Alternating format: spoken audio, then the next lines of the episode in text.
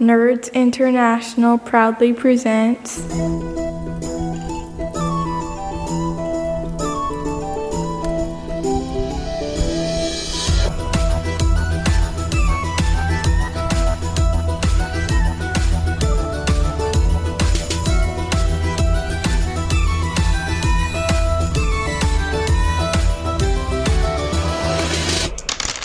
Hello and welcome to the 3T RPG podcast. We are coming at you live from Caesar's Palace in Vegas, and my name is Harrison Hunt. I'm Nick Lambslice. And today, guess who's back? Back again. Shady's back. Tell a friend. No, it's James Clark. Sup, sup, what's up? He's back Oh, like yeah. a vertebrae. I've said that a million times. It's an, i- it's, it's an insane clown posse. Remember to talk into Right. your microphone. I love. I, I And also, we're very we're anti insane clown posse on this podcast, if anything. Are So we? please Yeah. stop bringing them up every episode, man. I used to listen to him.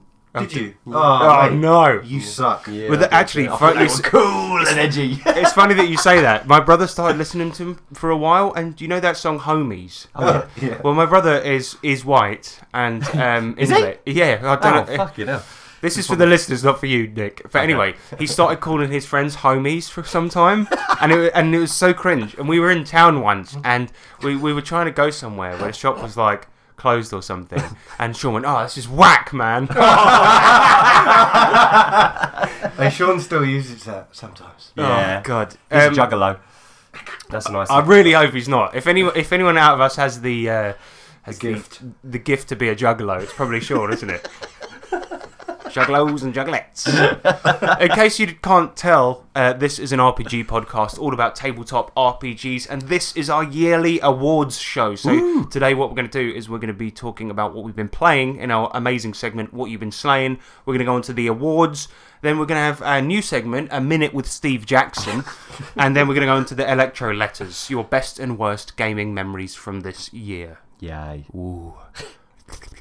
But before that, let's do some feedback. the feedback side. The feedback side. Yes, bitch, the feedback side. Feedback, bitch. It's the feedback section. Yeah, we take your comments and read them out. Yeah, feedback, bitch. So, uh, Daniel Irwin comes in with the first feedback, and he's talking to us about when he met us at Dragon Meet. And he says, Yeah, you guys were pretty steamed when I ran into you. Sorry I couldn't stick around longer, although it sounds like you guys weren't there for a lot longer either. No. And you are absolutely right. we spoke about this on the Dragon Meat bonus, um, and yeah, essentially, s- uh, some of our good friends from the internet, dem drunk blokes, brought a bunch of booze to the table, and turns out Nick and I can't handle our whiskey. Surprise. That is no surprise. We I were. thought we bumped into Dan in the morning. Shows how drunk I was. It was, it was- Wow. No, the worst bit was when I mistook his mate for somebody else, and I started talking to her about something, and I was like. Yeah, so what you remember that thing that happened earlier? I'm not forgiving you for that. And she was like, "What? What? are you even?" and then guy he, talking and then about? Dan was like, he, he was like, um, I'd like you to meet my friend Rebecca. And I was like, oh, I'm sorry, I'm so sorry. I thought you were someone else. It was so embarrassing. yeah. It was. Yeah. It was Cringetopia. Sorry about that. Well, we got out there pretty sharpish, though, as he says. we did, 8 yeah. p.m., mate, on the train home. 8 Nick p.m.. Nick bought a Burger King. Was t- was feeling too woozy to eat it, and then put it in his bag, and it remained Forgot about uneaten. it. Yeah. I woke up the next morning. I was like, "Where's this one of burgers in?" I opened my bag. I was like, "Oh." Wow, you that one." ended. You peaked quick. Oh, Well, it- we really did. We paced ourselves. Uh, well, like originally we was like, right, well, you know, we didn't have any drinks for the first game. Really, everything was absolutely fine. That's a- and then that's we a was change. we was beating. I know exactly. And we were beating like we, you know, we had our first drink at about lunchtime and it was just beers. And, and to be everything fair, was we fine. were sharing because we were Sharing, putting our yeah. beer into coffee cups. We were Yeah. having half a pint each at a time. yeah. and we were really pacing ourselves. Yeah. And then during the afternoon game, it was just munt fest. Just went men- right, yeah. Towards the end of the game, I was like trying to read people's toughness on their table tent things, and I, I couldn't. And I One was eye just like- closed. I was like, "What's your toughness?" it's like that fucking meme, the one of "This is America," you know, where he's got one eye closed. Uh, oh, Yeah, exactly. I, I was like that, trying to fucking read people's sheets. Oh, awful, Yeah, awful. Awful. Sorry, everybody. But the next feedback comes in from Mornay Scarp or Sharp. I can never remember how to pronounce it. Sorry for being racist. Um, he's talking about when we uh, mentioned him on the Dragon Meat podcast. Uh, essentially, what I said at the end was thank you very much to Just Insert Imagination and Eric Lamoureux. Oh. Ha- So I missed out half of that company. So I just want to say to Mornay, thank you also. he, he said to us, um, I have a name, damn it. I'm not just a piece of meat doing Eric's secretary work. the meat secretary. He's a meat secretary. It's Mornay Sharp. He's and he's going to win the award for meat, meat best meat secretary. Secretary of the year, yeah. All right, so let's get on to what we've been playing and what you've been slaying. Oh, yes. And it's one of these. Oi, yeah? What you slaying? All right, so first up, we've been playing Dungeons and Dragons. It's this new little indie game.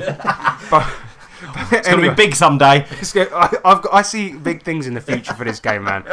Um, so we are owners, not we. You are. I'm the GM. All the characters in the game are owners of a disused zoo that they need to populate with monsters. Yes. Hmm. And a lot's happened because it's actually been a month since we last did one of these main episodes. So, um, the essentially you guys have already got a zombie bear, a skeleton enclosure, um, an owlbear, an owlbear baby, Yep. and a gelan. And an art installation of two skeletons fighting each other. That's true. and it's going pretty well because they've also got uh, they've hired two guards that didn't go too well, but they've Wow, also yeah. hi- they've also sort of aggressively hired a new um, sort of cafeteria guy. who Oh, makes honest food. Gabe, yep. Honest Gabe. But um, the the last two sessions. So the first one was literally the Phantom of the Opera. Yeah. I mean, the Phantom of the Opera's a pretty D and D type story anyway, because they do go through a dungeon in it. The only trouble is it's not populated with monsters, so that's the only real difference. He absolutely kicked our ass. Yeah. So Oh, that's brutal. It was almost- it was almost a TPK. almost, almost. We timed out a fight. We was like, nope. pull Yeah, him. it was it's- it was normal, almost a TPK, and it was James's character Keith Wegman who saved the party yeah, basically. yeah. Because what happened was they fought um, all of the players. They not the players, the characters. All of the characters they fought a frog hemoth, which if you don't know is a giant frog monster from D and D with like nearly 200 HP. Yeah. And It's both fucking amazing. yeah, and the, sa- the sad thing is, is that um, it has immunity to electricity, and their their opening gambit was to, to sort of uh, Let's cute the water. yeah, yeah.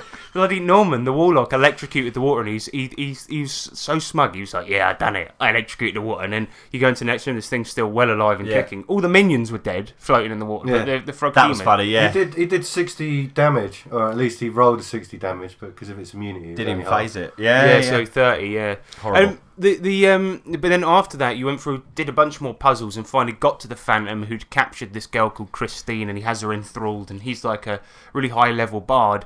And actually, I learnt this off of one of our listeners when they were talking about cool moves in RPGs. Yeah. Um, he the Phantom fills up the room with fog so nobody can see, then sh- shocks it with an electrical thunderwave storm. Nasty. And everyone who's moist from the fog just gets double damage. And uh, yeah, basically everyone went down. One character died.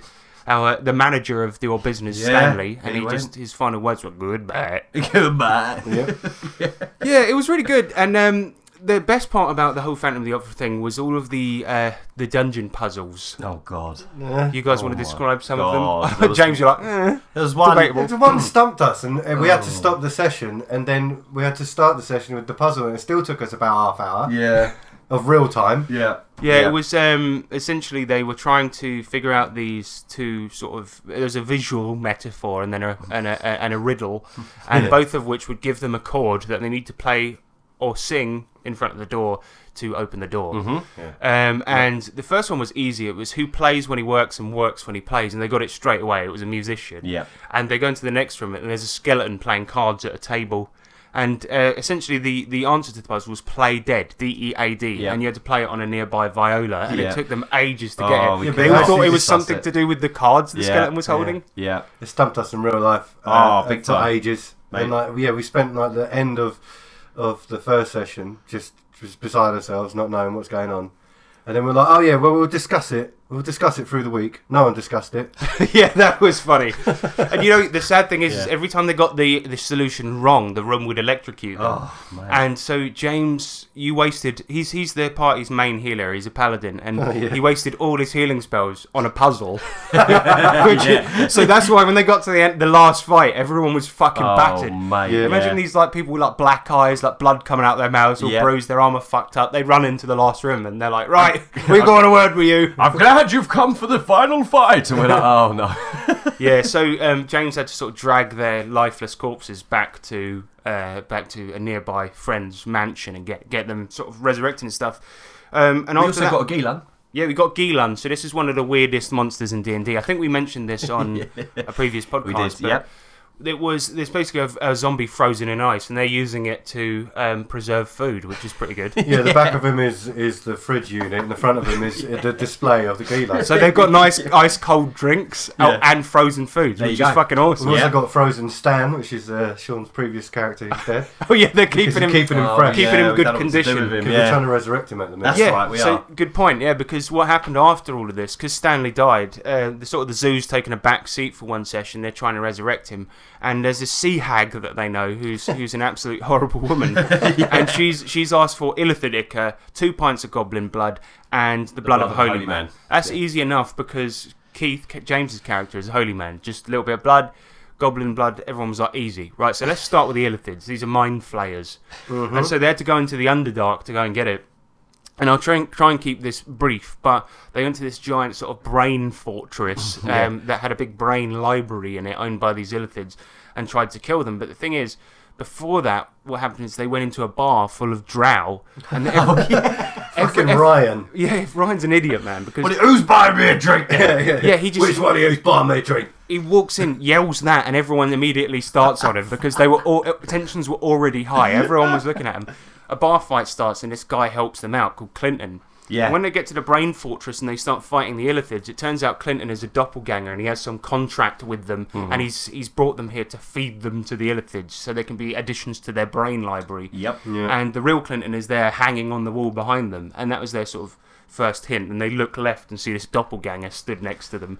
the Then the fight's dopp- Uh, been pretty epic so far. Sorry, what were you going to say, James? That double gang I kept changing into us. Oh yeah, Oh, my yeah. God, yeah. Throughout the fight, yeah, d- it, one of it changed into James's character at one point, and he was like, "I would never say that," and then he was like, "I would never say that." Yeah, we And, were then James, Yeah. sitting there at the table. and as the doppelganger was running away in James's form, James tried to hit it in the back, and he goes, "Oh, see, hitting a fleeing man, unhonorable." yeah. We should mention Alan Fiend. Alan Fiend, what happened to him was um, No, who he is. Oh, Not yeah. Norman Fiend. I will talk about him in a second, but yeah, essentially what happened in the fight, uh, sort of the highlight of the fight was an Illithid got chucked down a pit. Yeah. Then the other Illithid went on uh, hold and wanted to take a reaction. Norman, our sort of chief magical guy, the, the warlock guy, starts running up to the other Illithid near this hole, and Yeah, he he's just about mind to get controls him. him. and gets Yeah. him to jump down the hole. Yeah. oh no! because he's got this awesome voice. it was really funny, and uh, for, so so what they did to save him was that um, Grant Shaftesbury, who's uh, the barbarian on the team, he gets a javelin out and pierces Norman to the wall of the hole, like Oh, yeah. through his shoulder. and He's like, oh, thank you. Saved him, though. Yeah, that was his that ass. was the last ditch attempt, and Yeah. they actually pulled it off. Yeah, I could believe it. yeah, it was pretty awesome. And uh, uh, yeah, that so that's where we're at at the moment. That's where we sort of stopped the game. We had to stop it mid fight because it went on right up until the end. Yeah. So, um, but yeah, the one highlight, as Nick very rightly pointed out, is that um, the warlock uh, Norman Fiend. He's named after his sort of patron, who's who's also he, he's a real fiend, not just a little gnome. And um, he's we based him on Alan Partridge because it was all, it was a stupid joke because what happened at the beginning of the game was that. Um, James T, who's playing Norman, he said, "I need to pick a fiend," and we we're like, "A fiend is that his name?" And so He, there was a bit where, for some reason, he had to commune with his patron, like deity, and as he walks in, he goes, "Oh!" and for those of you that don't know Alan Partridge, that's going to be wildly unfunny. Yeah, yeah. But go and check it out. It's like a comedy uh, chat show. He's a fictional chat show. Yeah. And he kills a man live on air, does coke on air by He's a nut. accident. It's it's, re- hilarious. it's really funny. It's me, Alan Fiend. Yeah, yeah. So I, I did a little mock-up picture for our group where I made Alan Partridge red and, and gave him horns. So good. But that's the indeed. That's where we're at. Are you are you guys enjoying it at the moment? yes. Yeah, yeah. I love it. I love the uh, I love the whole monster hunting. We spoke about it before, but I love the fact that you have, every fight you have to think about a little bit differently because it's not just a case of killing it, getting the loot. It's trying to capture it, You're bring trying it to- back. you're You trying know, to- yes. trying to manage a business while adventuring. It's fantastic. It is really fun, yeah, because we've got so many dynamics like Yeah. Mm-hmm. going on. Like you said, managing the business and all that. But then we've got so many like other characters in the mix, like the people that we hired to be our bodyguards. One of them is actually paying us because all they want to do is like shoot people from the roof. She was Yeah. like 14 and didn't understand what employment was. Yeah. So she's giving them her pocket money to be able to shoot people on the roof. That's Yeah, it. the other one was like this belligerent drunk who didn't know. Oh, Pickle Pete. he Yeah, can't even see in front of his own like. we made him arm. head of security, of course. Well, you guys forgot to tell him like because he said right, so I'll just beat anyone up who comes through the gate. And of course, your catering guy came through the gate, and Pickle Pete started fighting him. So you guys came back to town, seeing Iverna shooting the sea hag who you're quite friendly with, and then Pickle Pete fighting one of your other employees. Yeah. And also, I don't know if you guys have noticed, but the HR woman hasn't been seen for a long I was time. going to say we haven't heard from him Yeah. for ages. I need We to keep check in on mentioning that. that. we need to talk Speak to to her. HR. Every time, yeah, Lots we- of bad things are happening. We get to the downtime part, and people are like, we should check in with the HR lady, but And then we first, don't. and then Yeah. everyone does like five different things, and then like,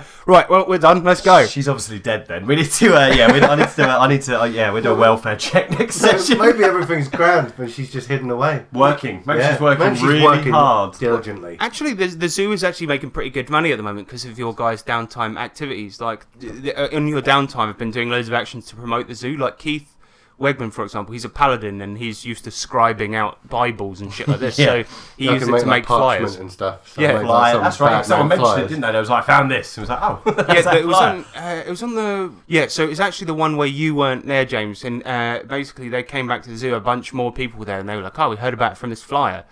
And um, Oh, yeah, yeah. yeah. Mm-hmm. then Nick's been going around making special beers for, the, for the thing. And of course, we got you a r- pretty cool mini that has a beer on the shield. Oh, so, so, yeah, of that's course, banging. what happened? I had to get a. You got a special shield in made game made up with a beer on the front. But yeah, it, I, I'm loving D and D so It's a lot far. of fun, yeah. It gives me sort of what I enjoyed about Pathfinder without what I hated about Pathfinder. Yeah, fair so enough. it's- Yeah, yeah, I yeah. actually really like it. Fair argument. Um, but I know it's boring to talk about D and D, so we're going to stop now. Yes. Um, Cipher system. You've been reading that, right, Nick? Yes, I have. It's cool. Yeah, so I kicked. Uh, I kicked a backstarter. Take that, you little That's your little Backstarter. Um, so I, I backed to Kickstarter ages ago, and you know, classic me, I had to forget to check up on them, and uh, it was ready to go a long time ago, and I didn't press the button. So I finally pressed the button, and it all come through. And um, I forgot because it was actually the Kickstarter for Monty Cook's um, Your Best Game Ever, Mm. which is basically a book that just kind of explains role playing, it, but it goes into a lot of detail. GMs, how to keep a party together, what to do between groups, what to do if you've got a bit of conflict. You know, just the how to. Some of it's a little bit sucky eggy, but the rest of it. But it's nice and it's a very nice product. But I forgot that you could bolt on the Cipher System rulebook with it, which full price is about sixty quid. I It's think. ridiculous. It's a lot of money. So I got that come through, uh, and it's cracking. I love it. It's really cool. I, I didn't know much about it until I started reading it, but it's a very story centric uh, kind of pretty rules light. The um, DM doesn't roll at all. Uh, I like it's all that. done. It's all done by the players, um, and it's kind of yeah, it's a cool system. You kind of um, you have a target number, and then uh, depending on certain things, you can kind of discuss it, and it can bring that target number down. And if you can actually eventually bring it down to zero, obviously it's a it's an automatic take twenty. But And Oh, it's, it's fun. an There's a lot more to it than that. but it's- Open it's cool. D20 system, right? Yeah, so it's D20 but p- predominantly. But it's cool, man. I like it. Yeah, it's, it's so far so good. It's, it's a good game for what it looks like if you want to do a bit good story game. And I'm thinking about doing a Destiny game with it, so it could be fun.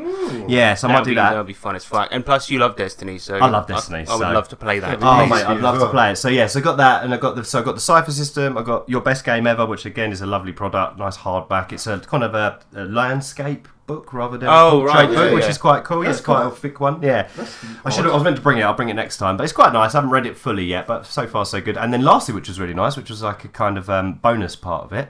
It was a GM notebook, and it's a really nice one. It's ring bound. Um, it's got Nice. sections. You know, there's bits in between for every section for your, you know, NPCs, reoccurring characters, campaign notes, all this kind of stuff, all done up. Yeah, decent. Check it out. Go check out Monty Cook's. Um, yeah, stuff. It's nice. The GM Yeah, I- notebook's really nice. I may, I may be sort of misremembering. You know, funny enough, you know when I said that Monty Hall was based on an old D and D designer, Monty Cook was who I was thinking of. But um, uh, bloody, he's he, I, I might be wrong about this, but uh, as far as I'm aware, because he designed uh, the 3.5. This is where I'm really going to be talking about out my ass. But Yeah. as far as I remember, he did a Kickstarter for a new game All right. called The Setting of the Dark Sun, and it was like it was something like that. It was like Dark Sun, and he charged like two hundred and fifty for just for like the main book. It might not be him. I might be Wow. wrong. Yeah, we'll do And a fact check on that, but His, that's his it. whole That's thing was outrageous. like um, was like, well, your players are going to want to play it, and I believe that you should all chip in to get this. So give me your money, bitch.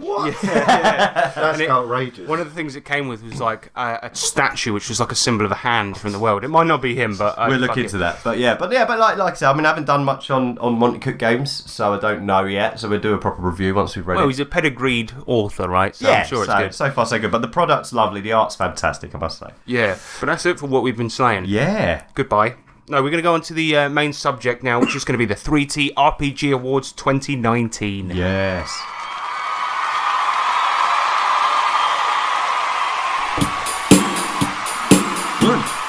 two. One, two, three, and four. Main. Subject. Main. Subject. Main subject. Main subject.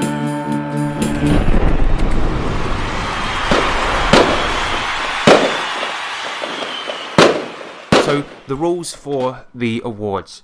Essentially, this is going to be the the best and worst things from this year, such as product products, services, anything RPG related. And for each category, me and Nick could each nominate up to two things.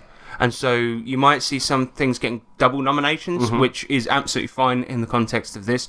James didn't nominate anything because he hasn't been on the podcast for like six months and has missed some of the stuff, but he's going to be here to comment, commentate, give his insights, his wisdom.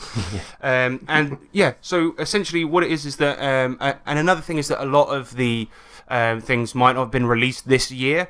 Um, but it's things that we've experienced this year, and, Yeah. or, or things that we believe deserve a shout out and can still be relevant today. So that's essentially it. Yep. And if you don't like the format, send your mail to My ass. my ass.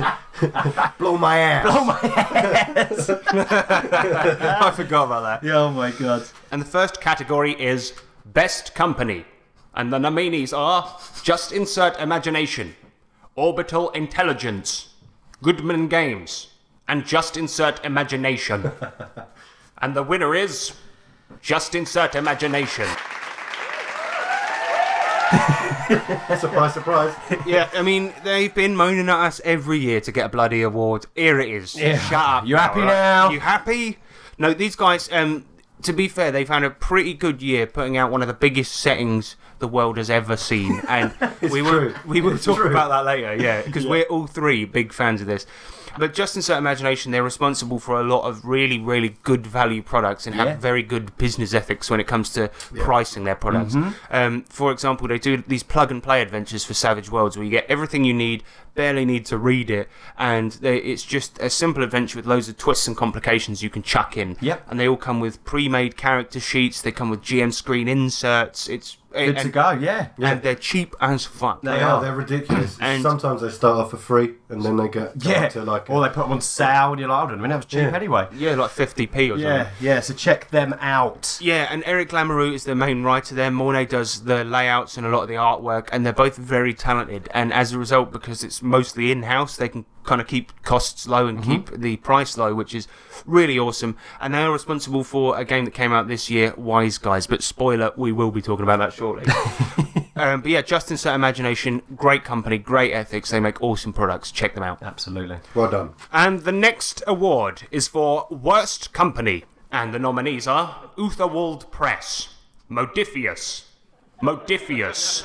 That's two Modifii. Mod- mod- anyway, the winner is Modifius. Yeah! I mean, boo! All right, man. So, uh, as much as we do like their games, you know, we, we ramped up a Gen Lab campaign this year, and it Mm-hmm. was great bloody fun. But the thing that consistently bleeds into Modifius's sort of business ethos is their money hungry, ravenous. yeah, it's so true. It started with the dice. Started with the dice for Tales from the Loop, where it's uh, the- it's the most pointless RPG product I've ever bought. And then, and then it mo- we move on to they're selling bottle caps. Oh my God. They're selling bottle caps for their new Wasteland Warfare game that cost fifteen pounds. And they are literally bottle caps. What's the point? They must have cost about a penny to make. They're making mad buck with these. Let me say this: they're they're, they're okay for use of bennies in Savage Worlds, for example. yeah, they're cool. But in the Wasteland Warfare game, they d- they don't they actually used have for? much use. Uh, they, they they come with stickers that you can put on them, therefore meaning that Wait, they're wait. not even themed anymore. so you could use blank bottle caps for half the price Yeah. and just put a sticker on anyway. Not even half. You could just take them off your, the bottle caps that you're drinking your bottles from, or you can get like a bag of a hundred for a quid. yeah, that's what, I did. I got them from Wilco. Well, if they exactly if they if they serve no purpose, Modifius, if you're listening, uh, what they should do is throw them in free with a figure, right? If you're buying a mini at fifteen quid a pop, You or know whatever, what I just have a think it free is? Cap in there. I, is that I, the, I th- I can't remember who it is. It might be Bethesda themselves or Modifius, but somebody sells Nuka Cola um, like as a drink, you know, for like ten quid a bottle. Ah. yeah, And yeah. I reckon that there's just they had surplus of those lids. Yeah, you and know they, it, and yeah. Modifius went, "Can we buy those? we sell open them on for two thousand pound." and not only that, but their Wasteland Warfare game is a joke. Like it really is. There's so much unnecessary tap with it. Have you seen like the notebooks and stuff? Yeah, it's more of a um, a skirmish game than it is Yeah. an RPG. Yep. But it's all about selling models. They ref- they don't refer to a character as a character in the game or a unit. They refer to it as a model. they actually say that every single picture. The first thing the book fucking says is how to paint your models. Oh god. And then every single piece of artwork in the game is is their fucking like posed models. And the worst thing being is the characters they have these little cards and it's unpainted fucking models in there. terrible. That is the laziest the low bar laziest. for, for laziness I've ever seen. And the fact that they've released product lines all about selling more products. It's madness. I mean, like not being funny, Modifius, but there's a little little company called Ga- uh, called Games Workshop out there. Um, been doing it for years. Look, and trust me, so many people have tried to muscle in onto their turf, and only one has done it, and Yeah. that's Frostgrave.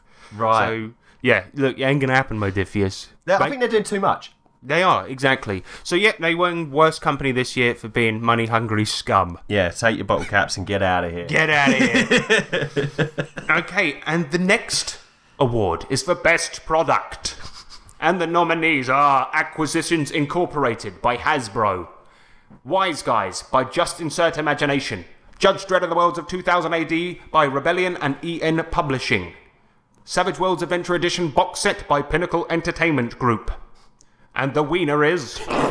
you laugh at that every year. That is so bad. Wise Guys by Just Insert Imagination. Oh, No surprise there. Yeah! Yeah! this this easily wins best product. Now, Tough one though, but It was a tough one, man. But- Between those, you but know, it does. It's the runaway winner. it's the runaway winner because we've anticipated this game for a long time, Yeah. and we played in the playtest. We loved it, and when it came out, it exceeded our expectations. Yeah, totally. Amazing artwork, fun game. Pre-gens are incredible. The adventures are amazing. Mm-hmm.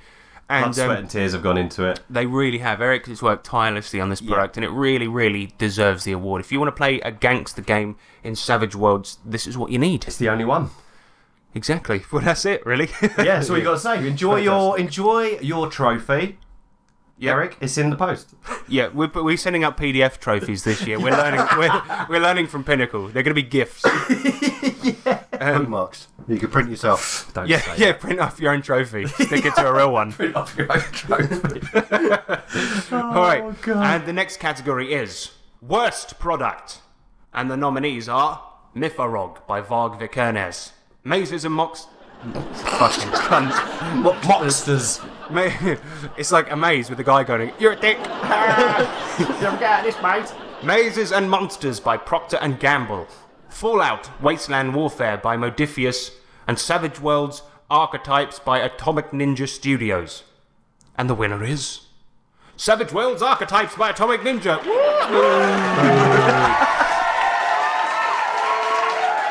All right, so this is this is one I don't like making videos that much, but this product prompted me to make a video for our YouTube channel. Popped out of nowhere. I was like, what's this? Oh, okay. Whereas pretending that I really liked it, but actually, this is if you want f- like five archetypes, five sheets of paper, right? Five archetypes for ten pounds. These guys have got it for you. Real cheap. It's, it's such value for money.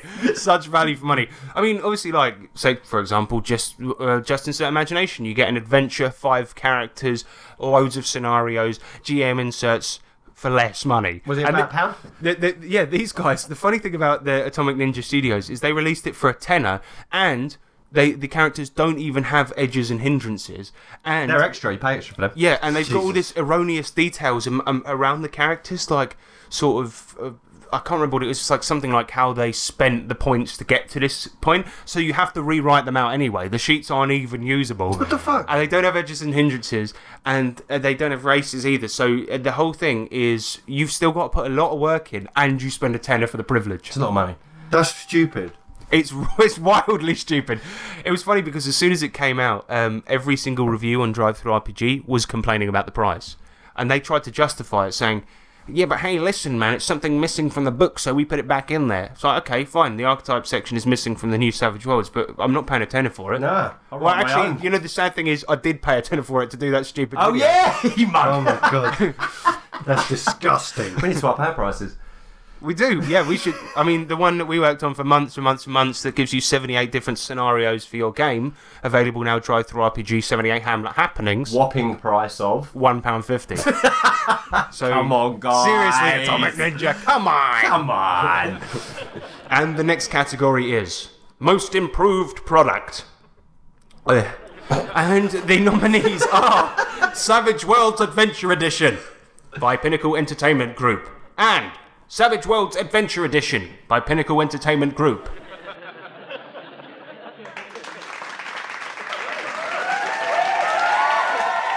Oh, they've done it good. they done the best job. Every year they win. Yeah, well done, guys. Every year they win a bad award, and this year they done good. No They've done way. it. They've done so did it. well. They're like the naughty kid of the class that has now become the prefect. Exactly. So, Nick, gu- guide us through. Take us on an audio tour of why Savage Worlds Adventure Edition has become good. because it's just so much bloody better. The let's start. Where should we start? The art. So, so me and Harrison, uh, we got the boxes, of course, the uh, because we had to, and it, you get. I mean, the price is well, the price. You know, it's the price. Well, the shipping was bad, but Yeah. the price is reasonable. But for what you get in there, it's incredible, and you get all the extra bits. Um, you know, the bennies, the dice, the templates, the plastic te- blast templates, the the magic point counters. The Extra books. extra books. You get settings. You get mini settings in there. You Really get nice How to GM write a screen. world.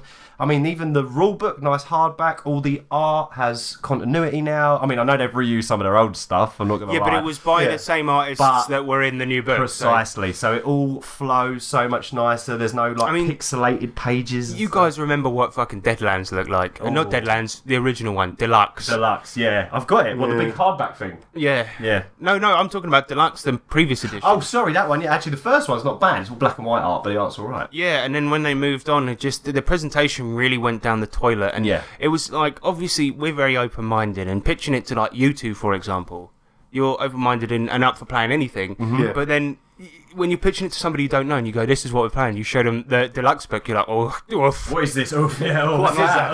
Their, their thing was always it only costs a tenner, but for t- for a tenner, I could be buying five character sheets. So you know, Oh yeah, stop the way that. but the book's now it's now uh, the price of a normal RPG. It's thirty quid, and it looks like a thirty quid product. Yes, And precisely. It The does. Mm-hmm. changes they've made to the game are brilliant. The way spellcasters now have more options than just casting a spell. You can now mod all of your spells and more change Them. statuses. So if you want to be a vent, yeah, the statuses are great. So it means that non-combat characters that do tricks and insult people during combat, they've got more options. yeah, absolutely. Um, it is just, it's just, it's what we wanted from Savage Worlds this whole time. The reason we were so critical before was because we love it so much. Exactly. It's our little baby, and it's our favorite. I mean, hand on heart, it is our favorite system. You all know that. We've been, you know, we've been championing the system for years. But and, um, yeah. you know they haven't given us any money yet. no, they haven't. No, you know or the even biggest- acknowledged our existence, which is always nice. James, you know, you know the funniest thing. You know, years and years ago, we complained about the bookmarks. Yeah. Guess what? Bookmarks have now got useful information. on them. Uh, hell yeah. Yeah. but who Still- came? We, we said this a lot on the podcast. We Hint, ain't gonna hint. shut up until we get our money. Exactly, James. Where's our Hint- check? Where's our check, Shane? Where's our check? Come on, man. You can wish Owen Lane a b- happy birthday but on Facebook, but you can't even send us a check. Yep. Where was my happy birthday? And, and mine. yeah. Motherfucker. Fucking Shane. Shine! Shine! Hensley! we love you, really. Keep up we do. the good work. Well done. And the next category is Best System. And the nominees are DCC by fuck, Dungeon Crawl Classics by Goodman Games, Lamentations of the Flame Princess, Dungeon Crawl Classics by Goodman Games, and Savage World Suede Adventure Edition by Pinnacle Entertainment Suede Group. and the winner is Dungeon Crawl Classics by Goodman Games. Yeah, yeah.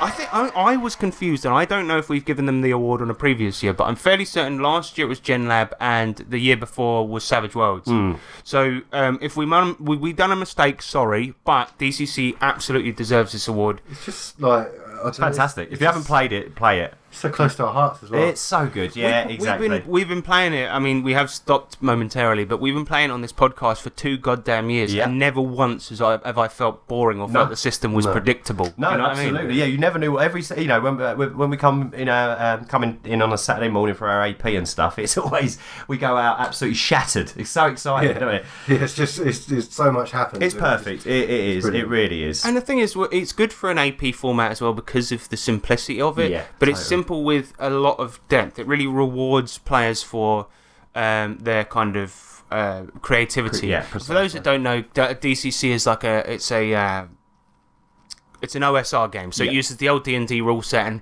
sort of builds on it. But it builds on it in such a clever way where it makes it open to interpretation Mm-hmm, and modding. So things like Cyber Scroll, Sprawl classics have come out, uh, Country Mutant Crawl Crawl classics, Classic. Mutant Crawl. What was that one? Country Crawl Classics, that? man. It's a redneck game. Oh my Oh, my god, we god! need to Oh, dip our toes into that. yes. And you can roll up a character like super quick. Um, Yeah. I, I learned about this from Spellburn recently. We'll get back to talking about DCC, but I learned about this from the Spellburn podcast. And they rolled up a character in it who's like, you know, their mum done something to them and they have a bulletproof hat and they have an alcoholism problem. And you could just roll up these like Love it. background details Yes. super fast. So, but that's the good thing about the Dungeon Crawl Classic system is that not only does it do brilliant things with the magic where you roll on random tables and a great um, system where you go up and down a dice chain for bonuses, but it, it's also such a really it's ripe for modding and lots of people have done it. We've played the the main system for two whole campaigns, loved it. And also, we've played these subsystems and read the subsystems that people have made in these mods, and they're also brilliant. Yep. As a result, if you want to get into a game that's got a lot of fucking legs, Oh, it's yeah. this one. And it Check really out. allows you to focus on uh, role playing. Exactly, exactly. And the because company's swell. You know they do a lot of stuff. they really do. They won uh, best company before. Doesn't surprise me. Yeah, so- oh, from us. Yeah, from us. Of course, of course, of course. I thought you meant from like an official. No, wait, wait, wait. wait. This, Awarding is the, body. this is the only official. Oh, I awarding know, I know body. that. I know Look, that. the Ennies, the Ennies, they're they're, they're They're they know? subpar. What do they know? They don't know. subpar, and they are officially devoid. That's right, everyone. The Ennies have died. You heard it here first. It's the free tea awards now. We're the new lot. yeah, DCC, well done. Great fucking game. If you want to play an OSR game and you only want to play one, this has got to be it. And the book's not even that expensive either. 25 quid for like 6,000 massive pages. Yeah, it's fucking massive. Tome of a book. Hardback. I Yeah. You could- you kill- could I kill kill- someone with it. I was just about to say that. you could. Joke stealer. Doubles up as a gravestone. I might do that actually. Here lies Harrison. And the next award is for Best Published Adventure. And the categories are Death Frost Doom for Lamentations of the Flame Princess, nearly said by the Flame Princess. the Hills Have Knives for Wise Guys. Poetry Night from Fear's Sharp Little Needles by Stygian Fox for Call of Cthulhu. And Tales of the Scarecrow by Lamentations of the Flame Princess. And the winner is Tales of the Scarecrow, Scarecrow, Scarecrow. well, Nick, you want to describe this adventure? Oh, it's so good. We've spoke about it before, but it's it's a cracker. It's the one where the party have to venture through a cornfield, and uh, little do they know that there's a giant monster below the cornfield, and it um, bursts its long tentacles through the corn and grabs them and stuff. And they, as soon as they walk through into the corn, they get lost, and they've got to try and get to the middle, and then they're stuck, and it's like a, almost like a siege battle, I guess. It's mental. It's And so there's- good. There's all these little clues and things Yep. to get from the, a hut in the middle of the field, which is when you get there, things start kicking off. Yeah, exactly. But you modified the adventure slightly and had it that we were retrieving one of our party mates. It was Yeah, Mm. like a, exactly, it was yeah. a it was a prequel. But it's super creepy as well. Yeah. Mm-hmm. Like, really, really creepy.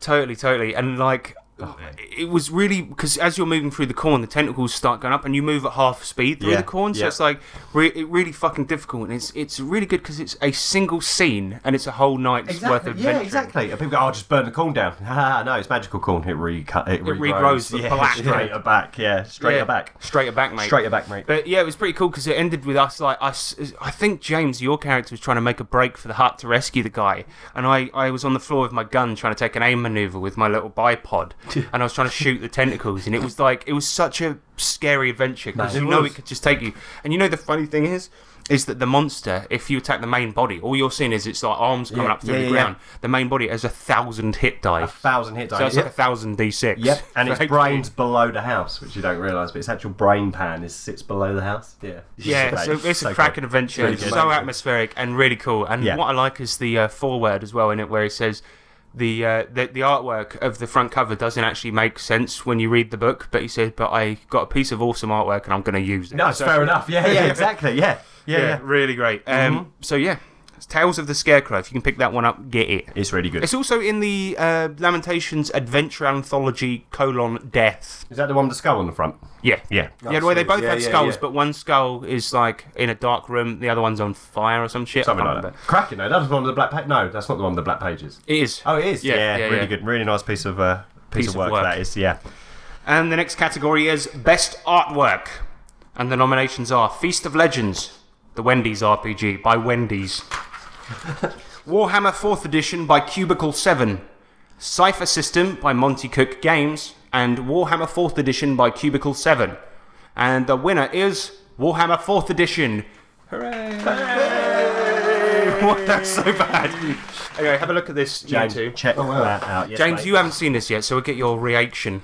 So wow. Well, firstly, I like the cover, the front British and back. book. It's absolutely gorgeous. I think it is. Describe uh, describe it to our listeners. The, It's got the art like- style. Right. So the art style, it's uh, it's kind of like how the how the fuck can I describe this? It's got like it's super awesome fantasy. Your but mate's lost his hair though. Some of the yes, but some of like the sort of like the fur and the hair looks like quite realistic. Yeah. Mm. Yeah, that's a fair way to describe it because it is sort of it's a realistic like epic fantasy type stuff. But if you open the first few pages, you'll see you'll Look see at the that- why look at the map Fucking for hell. starters. That The map map- is huge. Yeah. it's crazy. So much detail. That's Glor- just done the uh, what's this bit called? the c- inside cover. Oh, That's glorious Reichland, mate.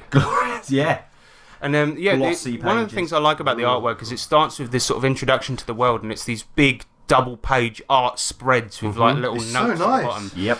and it's got uh, basically you Warhammer revolves around taking different jobs, and it's got about hundred jobs in there that you can take, and each one is its own unique piece of artwork. Yeah. it's crazy how much effort has gone into the art for this So game. much colour. and like as it's well. got this sort of gritty realism Yeah. Mm-hmm. slash cartoonishness to it. It's very hard to describe, but just take a look at the preview on Drive Through RPG and you So understand. good. Mate, this artwork is banging. Yeah. It's beautiful. It's Beautiful. like and it's, it's perfect continuity because you got the recurring characters throughout it all. yeah, yeah. That's a and good do you know point. what's really good? The old, the, the the other one that we've got is it second? No, First. First edition. So first edition came out in the like the, the late eighties, early nineties, I think. And even then, the art's pretty special. And they've really just kind of got even better in. I this. can't imagine how much it costs to do Oh, this because it's one of the mate. most beautiful books I've seen. Yeah, it really The is. biggest shame about the artwork, though, um, is that it doesn't feature James Clark on the cover Oh, I anymore. know. It Pe- sucks. people may remember a meme that we did a while back where the, the, there's a guy on the cover of Warhammer First Edition. It looks like James when he's doing a very specific face. But it's like- it, it really looks like him.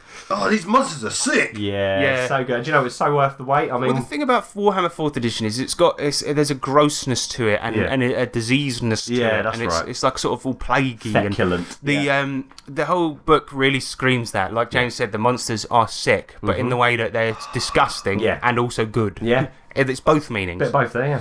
Yeah, so Warhammer Fourth Edition, pick it up if you like good art. We haven't actually delved too much into the system yet, but we We played the old one and it's fantastic. So Yes. Um, And the next category is for worst artwork. and the nominees are Tingleverse by Chuck Tingle, Fallout Wasteland Warfare by Modifius, Mifarog by Varg Vikernes, and Savage Tokusatsu by BPP Games.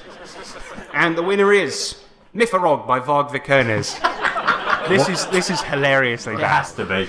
So, all right, now James, you've described the artwork of Warhammer. Describe the artwork of Mifarog that you saw earlier. Um, you know, like the like kind of shit drawings you do as a kid of like swords. It's on a napkin.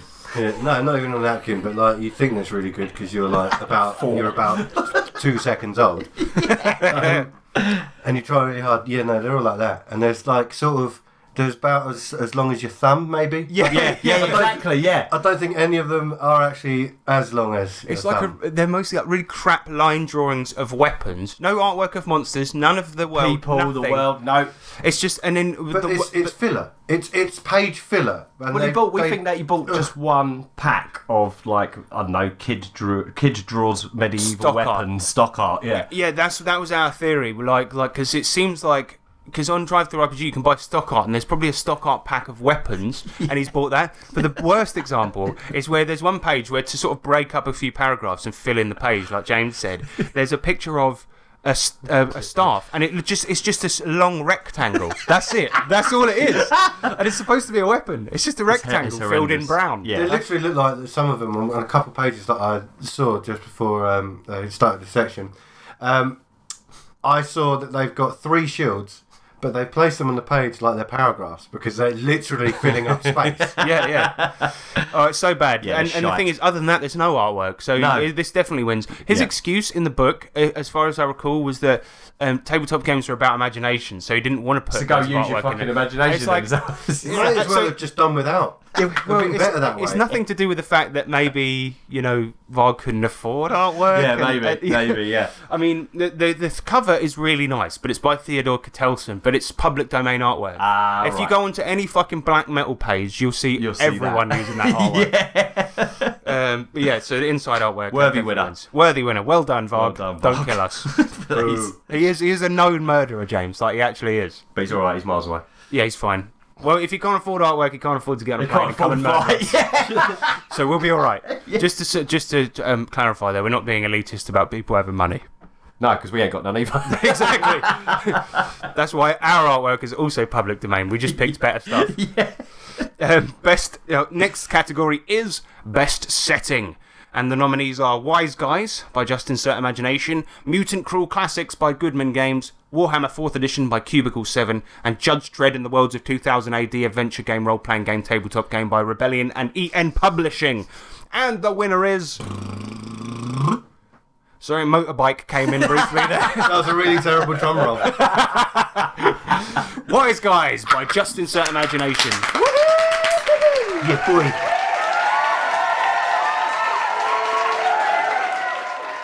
So the reason it won Best Product is because as a toolkit, it, it, it is amazing. But Yeah. as a setting as well, it's it it's amazing because It's chisworthy. it is just. Oh, it- God. But he is right. He is right. yeah, yeah. Can't argue with that. Um, the thing about it is, is that um, the the way the setting is laid out is it gives you all of the great locations in Vegas, which is where the setting primarily takes place, and it gives you sub locations within those. So it might be like here's downtown, and then here's this location. And the, I remember the example we gave when we did our sort of book review for it was that. Um, they had sort of a Caesar's Palace stand in, Yep. and it would give you adventure hooks as to each part of the, the town. Yeah. So not only does it give you a location and a description, it gives you things to do there. It gives players uh, things to get invested in in each place, and that for me is kind of what it makes the best setting. Yeah. But the, one of the best things is the denizens section, Oh, mate. which we forgot to talk about in our review. so. Well, as I mentioned, I was really ill when I wrote that review, but the p- fact is, is that it's got all the big players from the scene, and now you can buy cards with all those players Mm-hmm. Yeah, on it. mate. Uh, in addition, you've got the contacts as well, which is one of the best fucking parts of the game. And you two are actually contacts in the Mm-hmm. Yeah, game. we're contacts. Yeah. James is a male prostitute, and Nick is a Loan shark. Loan shark. Yeah, there we go. so yeah, um, did you know James that I, s- I asked Eric to make you that? Yeah. I'm sorry, man. Yeah, yeah, yeah. But the picture is fitting though, Cavernous because Clark. James, uh, Cavernous. the wise guys, and Justin Set Imagination and Mornay. Don't forget Mornay. Don't forget more now. He, he's, he gets enraged if you do. I would. No, um, yeah, they, they asked for people to send in their pictures, so they had a reference picture. And James sent in a big fucking stary picture. He's got his hair tied up on the top of his head. Yeah, I was topless as well, Yeah, I think they, originally. they put a shirt on you. I think Yeah, they did. They did. The dude. um, It's too hot. it's like nobody wants to see that. He said, he said the dude, uh, the dude who, who did the artwork. I saw it on Facebook. He goes, "No word of a lie. This guy sent me. Originally, he was topless, but he was too distracting. I had to put a shirt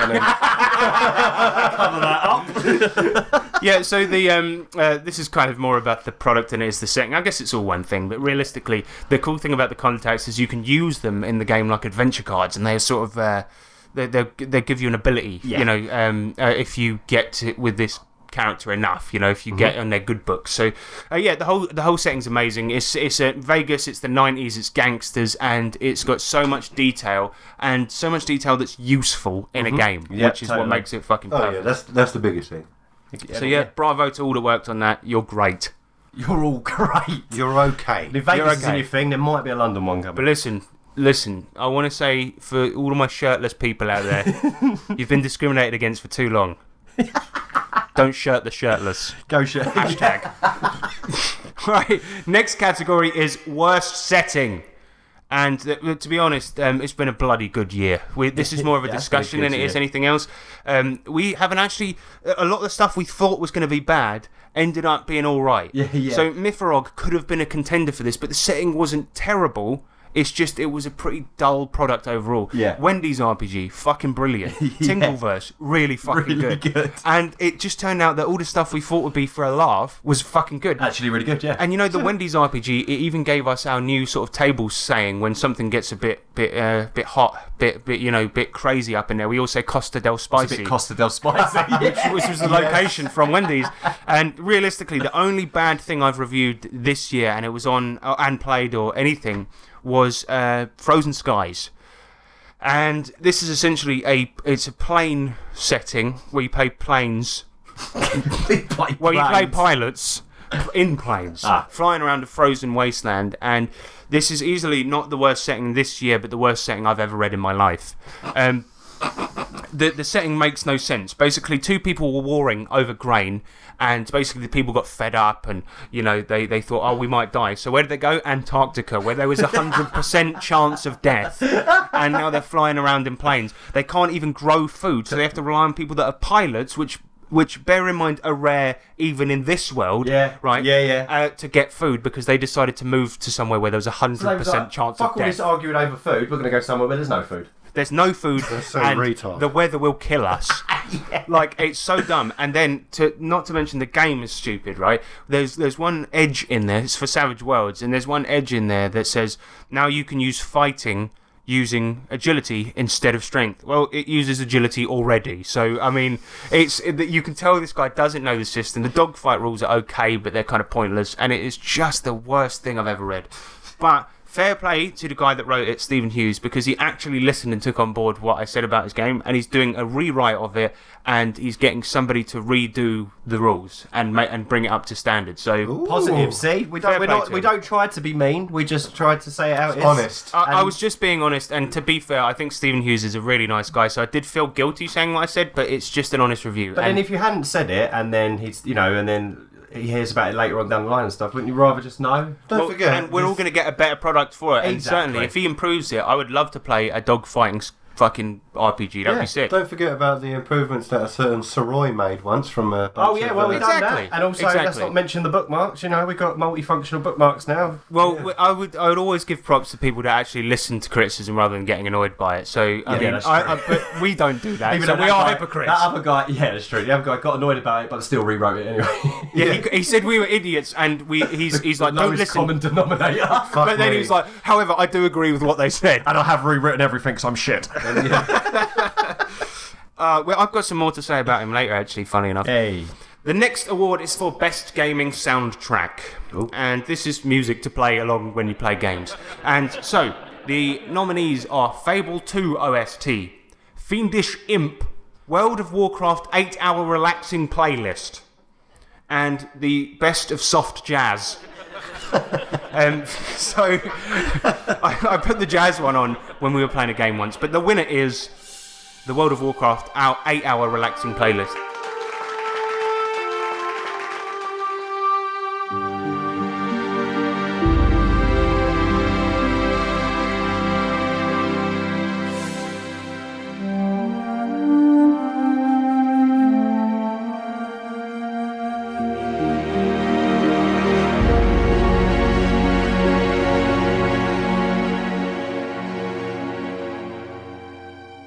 yeah, See, the trouble is with most soundtracks and most um, lengths is that they're too short for when you play a game. story of my life.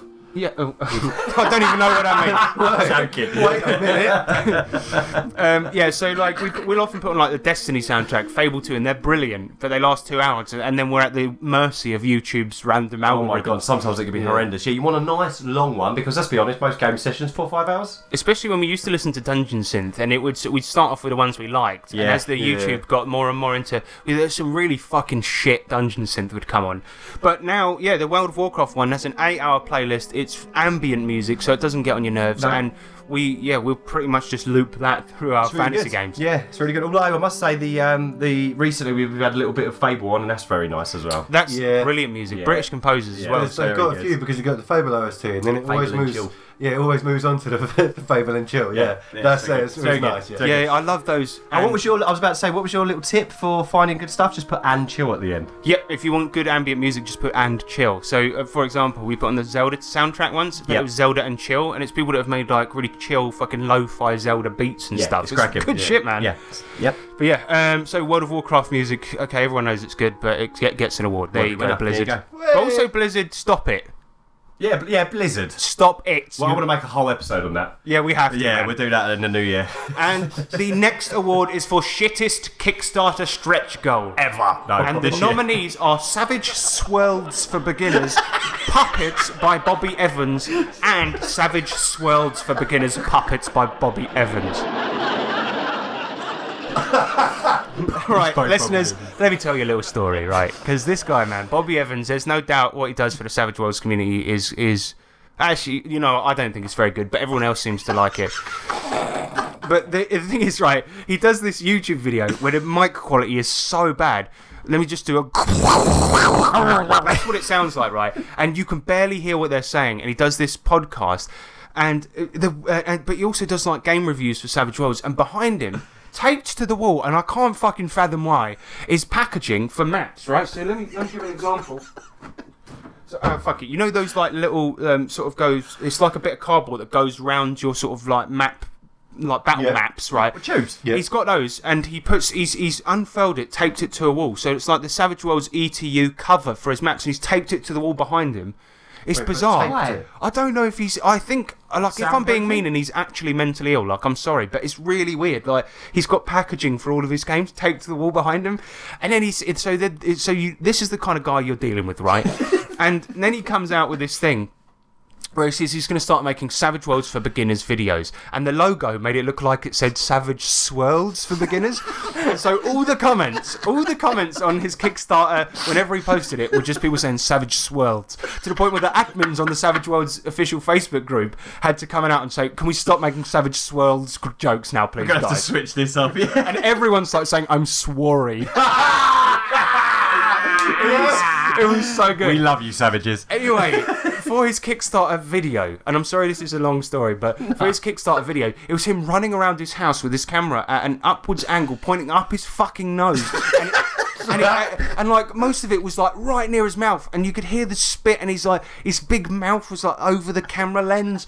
And then he's saying, Listen, man, we've come a long way since we started. We didn't have proper lights, and and now we've got them. And it's just hit lamps from his house behind him, washing out the entire camera shot. And then he says for his beginner videos that he's going to do, he's the stretch goal. If he gets twelve grand or twenty five grand or something like this, He's gonna buy a new house with new lights. yeah, yeah. Before this, we didn't even have a house. and Now we got one.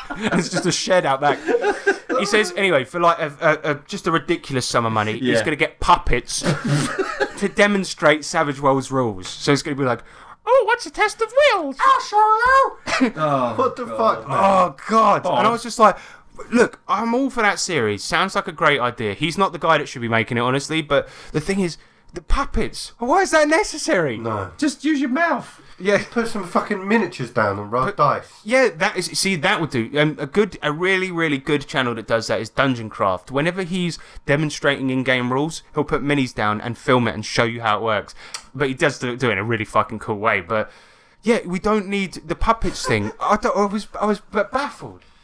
There it is. Just swirls.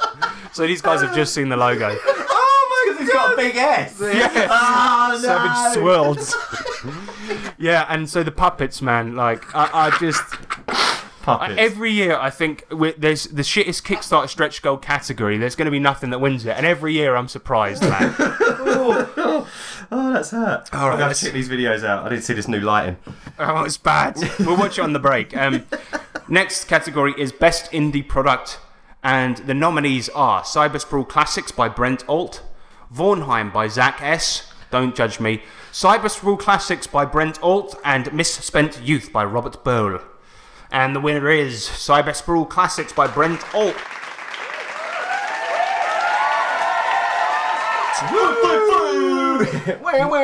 hey, hey, guys, calm down Sorry. because because we're talking about our God here. Yeah, it's true. Right, respect. Respect him. But um, do you like free things and do you like mods for Dungeon Crawl Classics? If the answer is yeah. yes, then yes. There's also is- like three different fucking issues of it. Yeah, three magazines. The first one is um, the classes, how to roll them up, things like this, a little bit of gear. Second one, it has gear and stuff like uh, it has gear like new laptop weapon mods, Yeah. things like this. Cyber decks, they're called. I just remembered.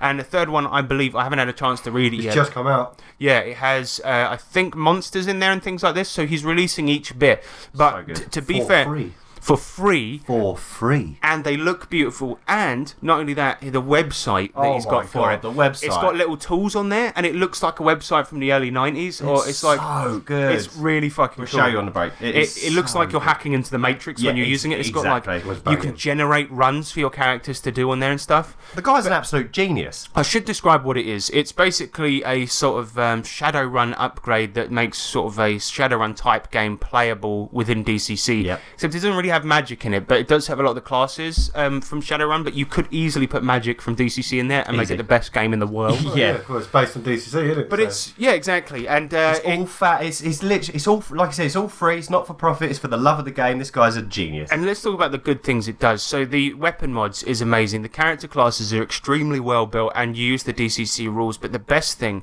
is let's talk about decking because decking is like hacking in Shadowrun and it always takes ages. And there's no real way to abstract it out because the things you're doing in the deck are taking milliseconds. Yeah. So you couldn't have things going on as, at the same time as people decking.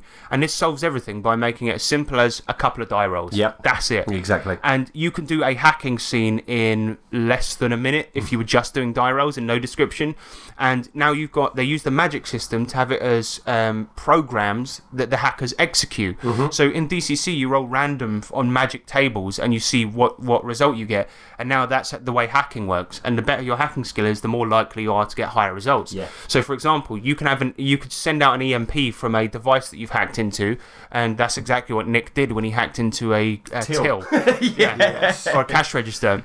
And he sent out an EMP, and it could be as simple as everything in a five meter radius goes down, that till goes down, or everything in the city goes down if you roll high enough. If you roll really well, yeah. It's a beautifully designed, Fucking elegantly smart. designed system. exactly it is smart, and really we've had a smart. blast playing it. It's Oh, a yeah. shame that we didn't really get to play more because b- of my stupid life.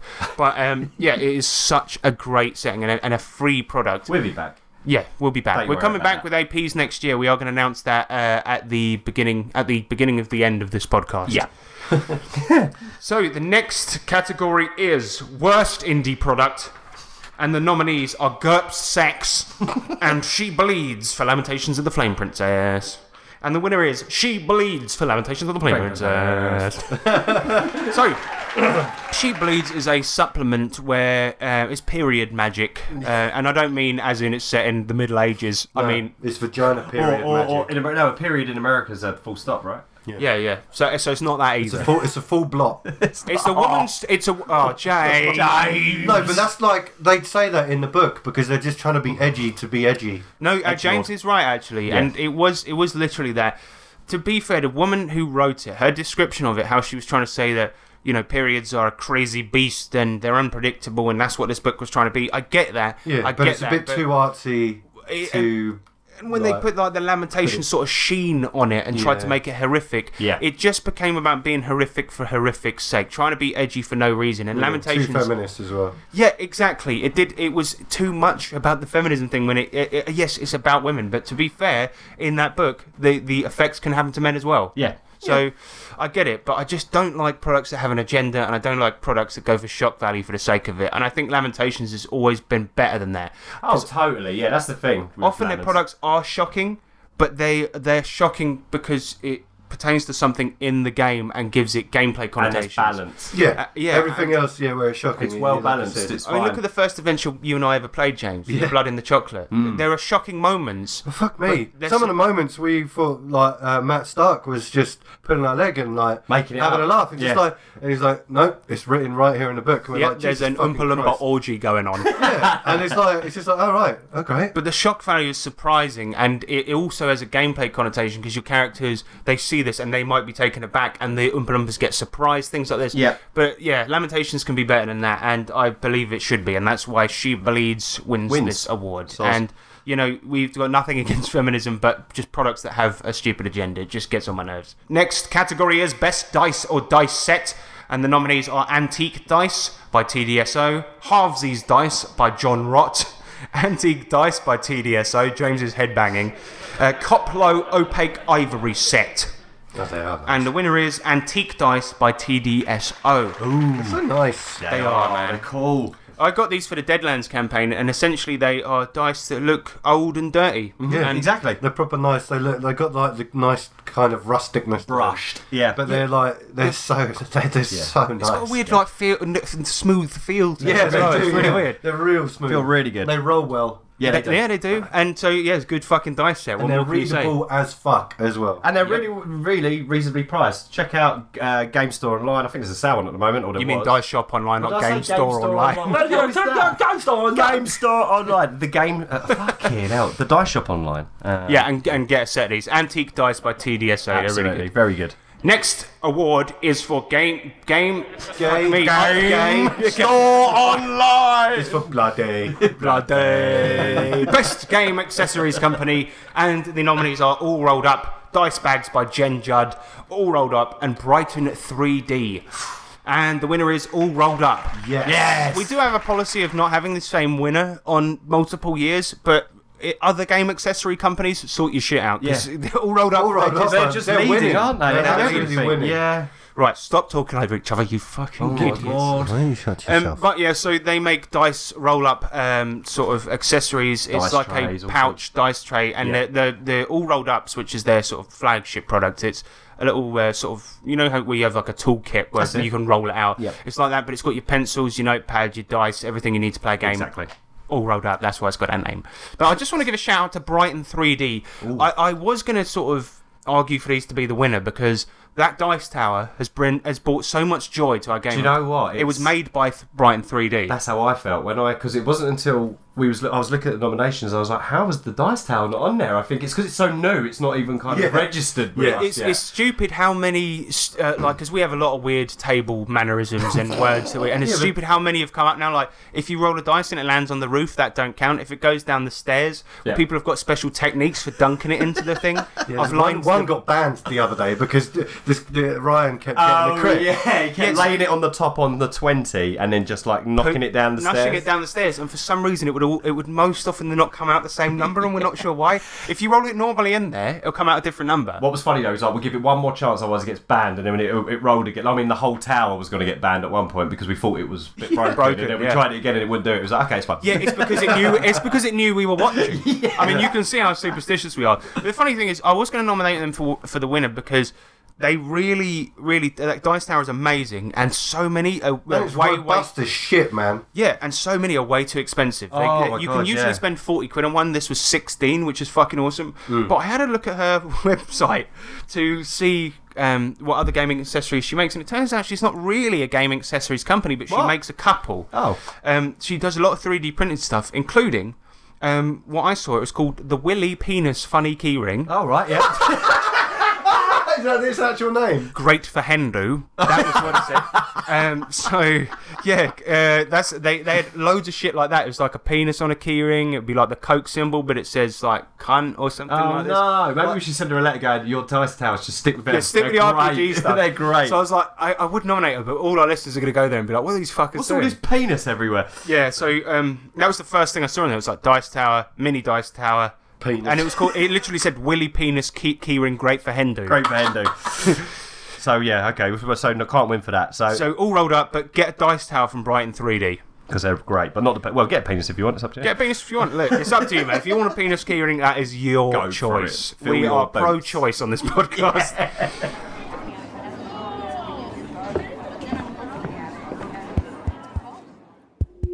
My main goal is to blow up.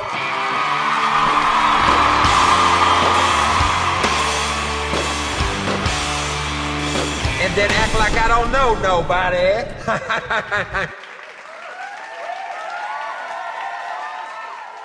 Next award goes to Best Damn Goblin Game 2019, and the nominees are Saga of the Goblin Horde by Richard Woolcock four times. and the winner is Saga of the Goblin Horde by Richard Woolcock. Yes. Uh, I don't know if Richard. it's time to retire this joke. No, but it's we, not, though. We do want to. No, but keep- he's constantly every year he's doing upgrades, he's still doing working. enhancements, he's still doing stuff. He's got everything up That's there. true. It's- New it's- adventures and shit as well. Yeah. Yeah. That was the third year, so Rich, that's your hat trick of awards. That's your hat. Yeah. It's That's- is, is it still pay what you want? Yes. No, Probably. it's free. It's It's free. free, innit? It's free. But didn't didn't it have any? Oh no, that was something else. Yeah. it was Yeah. Well, free. he's got loads of products that are awesome, but But this is another thing. You know the whole archetypes. Yeah, Free. free. And There's loads so of all them. the archetypes are free. All the adventures are free. The whole not fucking £10. book is free.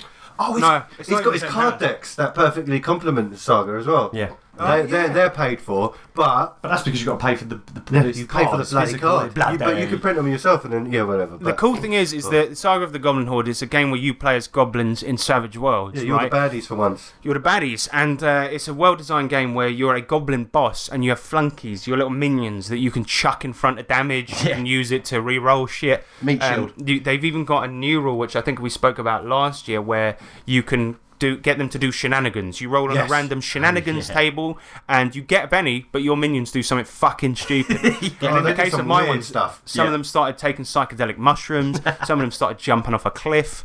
yeah, so it's it's fucking brilliant, and it's if you want to play goblins, this is the best way to do it. I know there's D and D ones, I know there's the goblins game, but this is the best one. Sorry, they don't even get nominations. They don't get nominations. No, yeah. It's not worth it. But this one's just- free, and he includes um, instructions on his website of how to print your own copy of it on Lulu, and you c- so you can pick up a copy of this, your own special copy that you've made um, for s- about seven quid. So Yeah. fucking do it. And if there's ever, ever, ever, ever an opportunity where you could have it run by Richard Woolcock himself, fucking go there. I mean, that is Right. quite a rare experience, but we, we were lucky enough to have You're in that. Germany, knocking around a goblin hove. I think he lives in Munich, and his address is as follows: best damn goblin game, third time in a row. Yeah. Street. Street, the, the castle. But yeah. So anyway, yeah, check it out. If you want to play goblins, this is the best way to do it. It really is. Um, we've got a few more awards to give, so we're going to try and power through these. Yeah. And the next category is the best RPG podcast. And the awards, no, and the, no, and the nominees are The Adventure Zone, The Murder Hobo Show, Sounds Like Crows, and the film Reroll. And the award goes to Sounds Like Crows. So this is a Deadlands podcast, and the it's Crows C R O W E S. That was difficult for me. So essentially, it's it, it- all the characters in it are the Crows family. Their their their surname is Crow, and they Deadlands, of course, is a Western weird West type game, and these guys play it. Um, but the GM describes everything as a cinematic shot. And so, for example, he'll say like,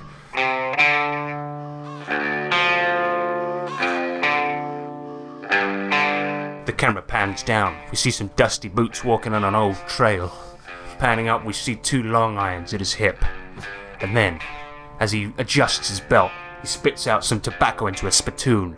You describe your character, and it's, wicked, like, yeah. oh, he's way better than that, by So the way. good. But it's all accompanied by this beautiful, like relaxing, like sort of old west guitar music.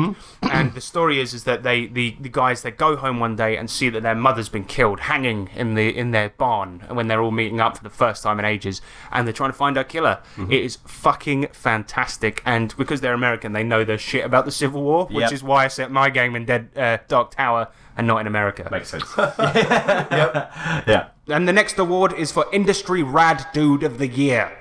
And the nominees are Bruce Cunnington of the DCC RPG community, Sean Richer of Orbital Intelligence, Sean Richer of Orbital Intelligence, and Eric Lamoureux of Just Insert Imagination and the Wild Die podcast. And the award goes to Sean Bloody, Richer of Orbital Intelligence.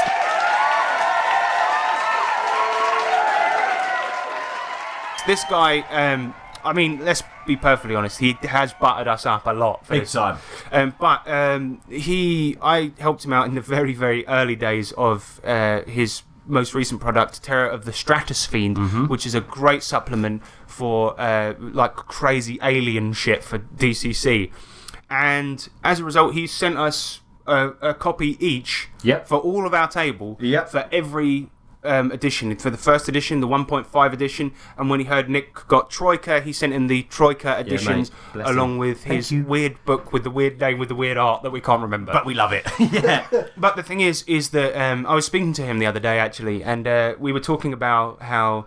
And if you want to get a product published published for Savage Worlds, it needs to be something out there, something different. That's sort of their remit, how Savage Worlds get published. And he was like, "Should I publish this for Savage Worlds?" And I'm like, "Well, yes. There's nothing more different than what You guys- ain't kidding, yeah. You've got like the character class- classes in Stratsfiend is like fucking gladiatrixes. They're giant like beasts that have circular saws all over their body. There's uh, sh- uh, there's a sack caster who uh, gets their powers from a satellite, Satellite, that's and the they one. can't cast indoors. That's it, yeah. And it's just crazy stuff. But the brilliant. way he does his products as a one man band, and this is why he's winning, is because he's, he's he puts the extra in. He, his book is a sixty page zine. Yeah, So yeah, and yeah. that's like tr- tr- three times the size of the normal DCC magazines, Mm-hmm. and the artwork is so good. And he commissioned it all himself, and it looks amazing.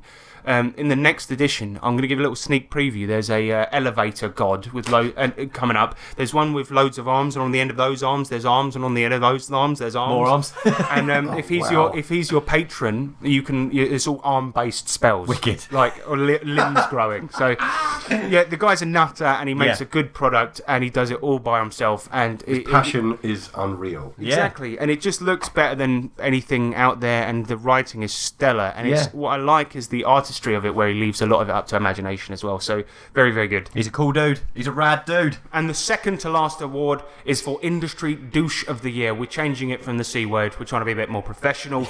but the only nominee from all f- everyone in the RPG In the industry land. is Zach Sabbath, aka Zach S, aka Zach Smith. Hey. what's his porn name? I think Oh, it's Zach Sabbath, Zach that's it, Sabbath, yeah. that was it. So, um, ex porn actor Zach S. Known um, for. known for abuse. I saw, I saw a great a great meme, and I know we're being irreverent about something that, that is quite serious, but Yeah. somebody made a meme of him where his it's his Wikipedia play, page, and on Wikipedia it always says known for, and his just says abuse. so um, uh, essentially, uh, if the allegations are true, which a lot of a lot of stuff is pointing to it being true, Zach S was very, very, very abusive in one of the most disgusting ways to his, his uh, ex girlfriend. And you know, we're not going to go into details; it's irrelevant. But it the fact sucks. of the matter is, is that a lot of people started coming forward and saying that he was doing it as well, and he makes SPF look like kindergarten. Yeah, he pals in comparison. Jesus. I mean, SPF going into a restaurant and stroking somebody's hair, then you got Zach S Who's doing that stuff? who's doing that stuff. I mean, let me say this. Let me say this. I'm going to go. I hate getting political on this podcast, but why is it that all male feminists in the RPG industry ending up being creeps? Yeah. First there was Justin Soroy, right? Then SBF. Sort of, he was like, you know, in Dragon Ball when the bad guys keep getting better and better. First there was Justin Soroy. Two health Then, bars. then there was SBF, and now Zach S. He's like Cell, right? Oh my god, his power is off the charts! he's got a power level of two million. What? No way. level is. I'm like, my abuseometer is exploding. So yeah, Zach S. Man, he's a scumbag, and the saddest thing about all of this is he's a fucking good writer. Yeah, he is. which is annoying. But it- that's him out the industry now. Uh, he's gone, and Screw that guy, but Good go riddance. check out Von Heim because it's very good. well, if you're buying the products now, he's not getting any money for Yeah, it. So- exactly, So, fuck so it. Buy a don't worry. second-hand edition, get one because they're good products. But this guy is a monster, an actual monster. um, look up the whole saga yourself and uh, and look into it because it's too sad for this podcast. Sorry. Exactly, and we don't want to go on about it this time of the year. Um, right. So, the final award is the People's Choice Award. Oh, this is no. I just want to say thank you to everyone that voted. This is probably the most we've ever got from people writing in and voting. Absolutely, yeah. And yeah, there yeah. are some, there are a lot of people. Somebody voted for Eric Lamoureux as the People's Choice, and this could be anything. It could be a person, a product, an RPG system, Whatever a you store. like. It could be um, an utterance in a game that you played once. But it just so happens that there were two runaway winners that tied, that got more nominations than anything Yeah, else. yeah. And that is, first of all, the Lankmar DCC box set. Now I've Fucking hell, not, I've got, I've not had the pleasure of getting my hands on this yet, but what I've heard about it is that it's absolutely incredible. I've got it, and, and t- it's been such a busy few months. I've had no chance to Looked read at it. it, yeah. But I love Fritz Leiber's work, and I think it's amazing. Leiber, Lieber, whatever. And uh, I've had a look at the the artwork and the way it looks. And as a package, you get a fuckload of adventures. You Yeah. get a GM screen. You get the world book, the, the GM's book, and the a player book. And you get um, a map of Lankmar as well, which Wow. is beautifully Yeah. illustrated by I think Doug, Doug, Doug Kovacs, but I'm not sure. Oh, that guy. Yeah, yeah, that guy. anyway, um, yeah, just an amazing box set, and I can see why the people chose it because Yeah, a lot fair of people play. are having a lot of fun. And there's rules in the Lankmar box set that now have sort of become standard in D- DCC because Ah. people are using them and everything, like the That's fleeting nice. luck. So you've got Benny's in DCC now. Ah, Um, And it's okay. really cool. As far as I know how it works, as I said, I haven't had a proper chance to read it, but as far as I know, um, the way it works is your luck are represented by tokens, Yeah. and every time you do something cool or whatever, you can get one. yeah. But then, as soon as you roll a crit fail, all your luck rolls Oh, out. they go. They go, all of That's them. nice. I like So that. you could have a Okay, that's stack of smart. 17 sitting in front of you, but then suddenly, boof, That's gone. interesting. Now, forgive my ignorance. Lankmar it- was that originally a book? It was- it or- was a because series lots of of no- games have it. Don't Yeah, they? series of novellas, and I believe that they license it out to different people. Got ya. So Savage Worlds have their own version of Yeah. Lankmar. DCC Yeah. does. AD and D had one. Mm-hmm. Rollmaster did too. So there isn't a system in the world that doesn't have Lankmar. But I'm, as far as I'm aware, the DCC one looks amazing, and Yeah. the Fleeting Luck is cool. Well, it's DCC, mate. And the cool thing is, well, it's only got three classes in, in Lankmark. Really? So, so now you differentiate them on the way you play the class and the options you take, which is fucking Ah. very really cool. Very cool. Well, thank you, people. And the second People's Choice Award goes to Wise Guys. Oh, it wasn't just us being horrendously biased That's then. other people. yeah, but that, that proves. Yeah, that proves it's good, right? Because uh, we've spoken enough about Wise Guys on this podcast, but it's a damn well-deserved People's Choice Award. So I think that means Wise Guys has won three awards this year. Yeah. It's absolutely killed it this year. Well done, Eric. Well done, well done, Well done, Eric and Monet. Yeah, and well done to Goodman Games for making a good Lankmar. Yeah, good. You've done a good one. You've done a good one. Right, man. let's go for a break. I'm bored. Yeah, I'm knackered. fucking, you are fucking. You fucking, fucking, you bloody, you bloody, you bloody bastard, bitch, you, fuck you, fuck you, bloody, fuck you, bloody. So this is a new segment called um, "A Minute with Steve Jackson." Obviously, Steve Jackson, game creator, creator of GURPS and as uh, Car Wars, uh, uh, uh, some other stuff. Um, but he's a very busy man, you know, Yeah. and he can only give us a minute of his time. We wanted to give him a platform to s- just give his uh, advice, you know. Um, for a minute, you know, once every episode, and uh, so here's here's his minute that he's given to us.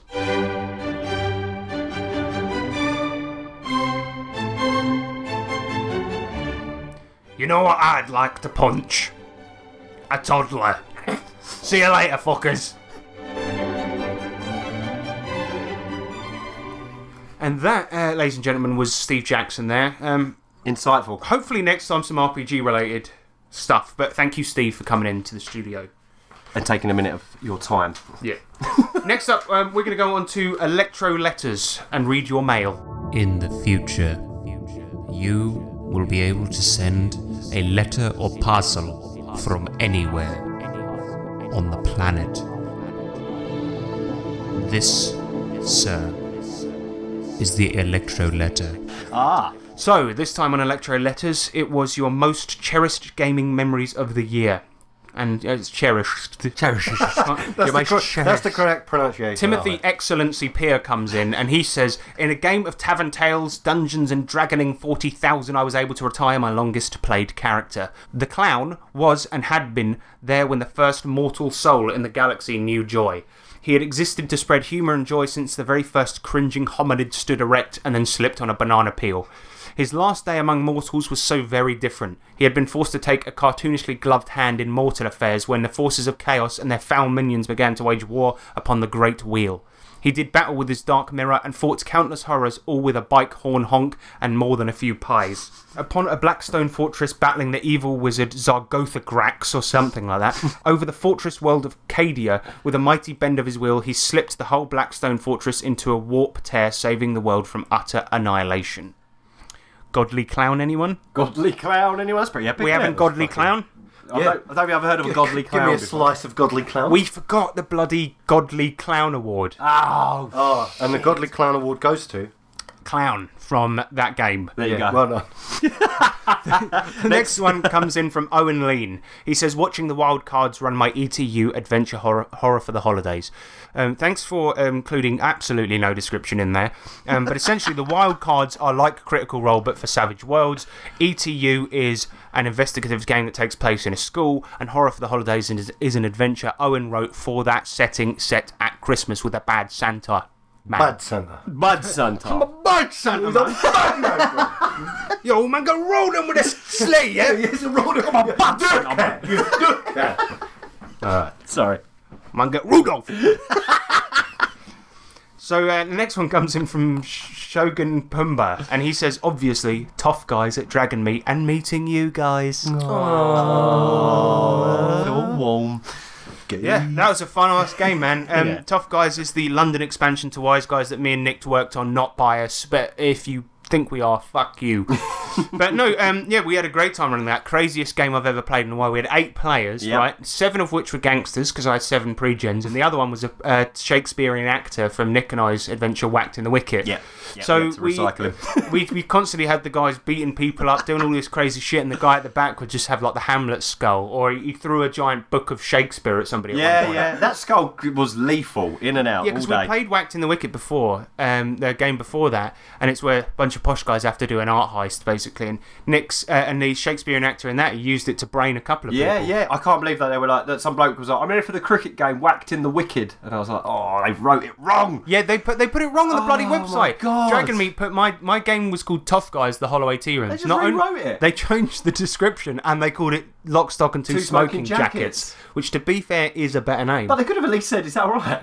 But I, I actually put the- because it had the Lock, Stock thing in there. I reckon that was why so many people turned up. Uh, well, probably yeah, because the guy was like, "It's a cricket game," and I was like, "Yeah, it's actually called whacked in the wicket," and he went, "That makes more sense. That's a good pun." I was like, "I don't know where wicked came from. I'm sorry." Worked in the Wicked.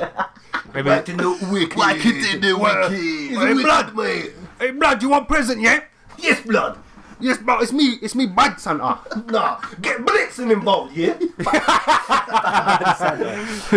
Man's getting cold blood. right, next one comes in from Luis Pineda. He says, I walked away from my old gaming group because of one prick that used the I'm just playing my character excuse to be a narcissist sociopath. I didn't want to make things more complicated than they needed to be. The group fell apart, and my daughter moved back in with me full time in my absence in gaming. Over the summer, the group got back together without the prick and added a really good player and my daughter, so that's a win-win. Hmm. Haven't had the issues other, haven't had any issues other than scheduling conflicts since then. P.S. My daughter has been coming up with really out-of-the-box solutions in a game that makes me proud. Dad proud. That's good. awesome. Dad proud. Dad, proud, awesome. James is the only dad here. Yeah. Is Well- that good? Is that a good letter? It's a good letter. Thank we're, you. we're fathers, fair fathers. Yeah, we've got cats. well, we discussed this on a previous take that when uh, we lost. But um, my cat was recently biting James's character sheet as it was at the table. I've got a, a really, really brilliant picture of her because she was biting, and you know they al- also always look down and cross their eyes at the thing they're biting. Yeah, yeah. Well, my wife came in and spooked her, and then the, so Fang looked up with her eyes, and so she's got this big character sheet in her mouth. Yeah, she's got that, and then I've got the secondary picture uh, posted Of it next just to it with busted the, up. with the little teeth marks. It killed me when Yeah. you put them pictures on Facebook of Fang sitting behind the screen. It's like, oh, new, new DM tonight then. We tried for ages to get her to sit there. did. we we had to like get the snacks out, put them on. there. That was- it, will they? Yeah. They won't do it. And that's why Millie was playing with James's character sheet, and and Fang ended up biting it Thought we because figured it was chocolate. yeah, because he was trying to get come up on the table. Oh, what's this? yeah, um, yeah. So good, good memory, Lewis. Well done. Mm. Well done. John Steve. He comes in during the third and final episode of our Savage XCon game. Wicked. Is that the is that the XCOM from the old Alien game? I believe it is, and I Amazing. think John Steve actually wrote it. So yeah. oh wow. So that was a good take, pretending we hadn't heard that email before. There. See, see, see, see, see. The group had taken out the Uber Ethereal and his minions. Unfortunately, the mothership had been severely damaged in the battle and was now falling from the skies over New York City. An XCOM shuttle, overhearing the battle, had positioned itself in front of the giant ship in an effort to catch the characters jumping out of the broken ship, using their grappling guns to make the 30 foot leap. Wicked. My son's character, out of Benny's, failed his role and fell to his death. As Matt, one of the players, his character made the leap. Gary, another player, pulled out his adventure card he'd been saving all session. Can't remember the name of it, but it caused Matt's role to be a failure and his character fell to the streets of the city for a brief moment We sat in stunned silence, then busted out in laughter. Except Matt, of course. Gary, you're an ass. Gary! Gary, you Gary! Little, little scat. I could just picture Gary's face as well when he pulled that card I could out. also picture Matt's Mm. face sitting there sad. yeah, all Mad. sad. Ruined. Ruined. Ruined. His Ruined. character destroyed by a Gary. dingus. yeah, well done, Gary. Well done, all of you, for that was a cool move. Yeah. Um, next one comes in from Conrad Erasmus Neubert, and he says, Uniting and inspiring about 40 RPG newbies on a game day. I organised it here in my hometown. They all played with the local GMs and all registered for our email list. Really has invigorated the community here. I still can't believe it's 40 people. So he's still spreading the good word. That, good, spreading the good word. fuck me. Mate, Spreading the last good time word. Conrad did that, he ended up in jail. He's been, And that's why now holy man has found God. yeah, he found God in jail, yep. And he that- found the god of RPGs. So, for those that don't know, Conrad, the, uh, one of our listeners, he is he is actually a, a pastor, which He sounds is. bad when you say it in English because he's not. he's Pastor. not. He's not food. He's not. Pastor. He's not. yeah, he's, he's not a, an Italian delicious treat. No, he's a guy. He's a German delicious treat. Oh. If you want to hear he's his a hunk. he is, he's Yum. a hunk. If you want to hear his wicked voice, check out our bonus episode. that we He's a did on smart Christians, fuck. yeah. Yeah. So um, yeah, cool. So he's spreading the good word of RPGs and our Lord and Savior Jesus Christ. So, there you go. well done. Win-win. And you know us, we're very religious. Uncle J Raz, he comes in with a one word answer. His cherished gaming memory of this year was simply Wise Guys. Yes. That's all he said. Yeah. But we're gonna, because Eric, um, the writer of the show, he's but he's he's got three awards. He's won the People's Choice Awards, the Best Setting, Best Product, and now we've got this email. We're gonna bring him down a peg or two because we know him personally. So we're gonna we're gonna talk about some things we don't like about Eric. Nick, Well, first of all, I don't like your vests. he always wears a vest. Yeah. Nice leaves McGee. No Sleeves McGee is his name. And uh, in addition to that, he also has a terrible resting bitch does. face. It kind of, it kind of like um, I've been told I've got one, and it, mine, but mine looks, you have actually. mine looks, um, uh, Adorable. no, not adorable. It's like Sexy. people are, people are fucking, uh, what's the word? Intimidated. Whereas his one, his one, he just looks like just pissed off. Just- It's not intimidating. He just looks angry all the Well, time. when we met uh, Fuck you McConnell, up. when we met McConnell on the cob, everyone would keep saying to him like, "Eric, are you annoyed at me? Have I done something?" And he's, he's like, "No, why do people keep saying that?" Oh my god, especially British people as well, because they always think that you know what I mean. No, I'm sorry, mate. We're the most Sorry. anxious. Stop people. saying sorry.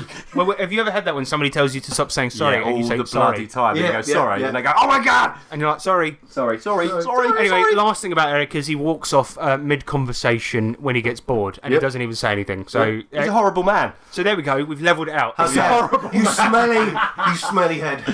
He's not a horrible man. I'm He's just a mildly detestable man. Yeah, fair, fair Yeah, enough. yeah, but we yeah, love yeah, you all the same, E Rock. Yeah, he's like the son we never wanted. But I have to acknowledge. no, we love you, Eric. We're sending bad Santa after you, man. Yeah, but Batman. Man, get rolled on. Wait, was that in the previous take? No, it was this one. This one, yeah. Okay, good.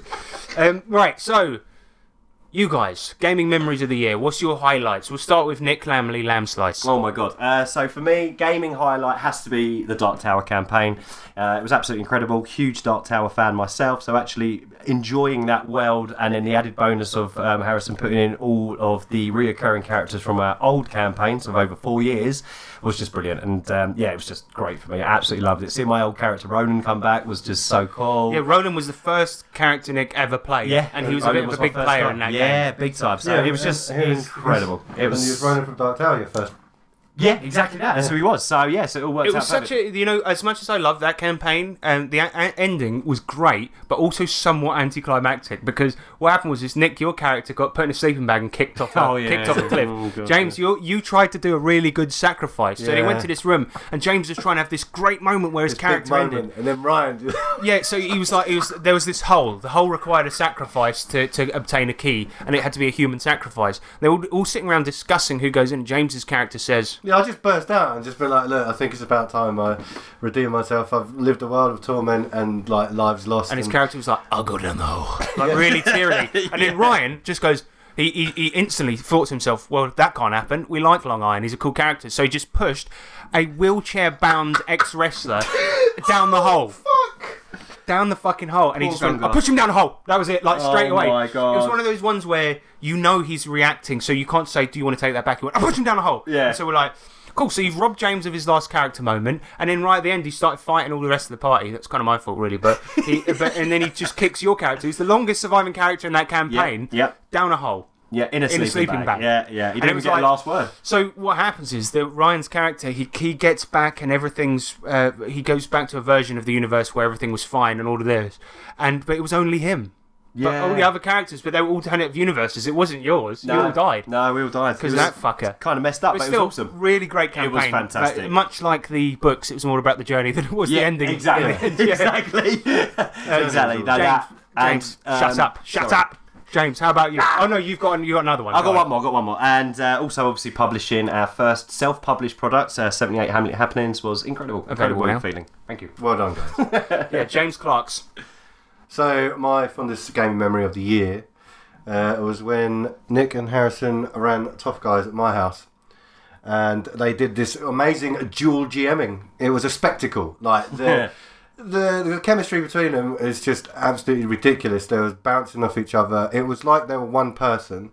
And they were taking turns playing NPCs. They were, you know, narrating parts of what was happening, and it was like so seamless. You know, they both went off to the toilet at some points, but the game didn't stop. There was so much happening. The world was painted beautifully because they said so much because there was two faces there, Thanks. two heads, and they dressed up, did a bit of larping. Yeah, yeah. They were doing some crazy stuff behind the screen, which meant that they could communicate silently. Do you remember we bought a bottle of Bucks Fizz? Oh Do you my know- God, They found, yeah. they found a bottle of Bucks Fizz in game, and we had it as a real world item. And we were pulled like, it out let's open on up. the table. Yeah. Fucking. Uh, well, thank you very much for being so kind about it. I, I really appreciate that. And um, we spoke about it on a previous episode, but that was Redacted that me. was fucking fun. I think it was just the way it's because it was it was because it was dual GMing, and I've never thought of that. Or Well, we heard weren't of sure it. how it was going to play out. We was like, it's either going to be shite or, Or it's it's going to gonna be be good. really fun. And Yeah, uh, yeah. It weren't- luckily, it, it was was the just latter, good. yeah. It was amazing. Thank you. well, I it was appreciate it was pretty funny because like there were certain scenes where we could have like two people talking at the same time, like two NPCs. Or is it? Yeah, but not only that, Yeah, but yeah. there- there's like stuff that still could happen. So like you know the maps change and you need to set up. Yeah. Usually when that happens, there's a s- there's a bit of silence. No, no, no. We tried- There's never silence because the other person can, can just chime in and just change shit around on the table. And we That's don't a very good shut point. up, so. Yeah. Yeah, yeah, exactly. we both love the sound of our own voices. Yeah. Hmm.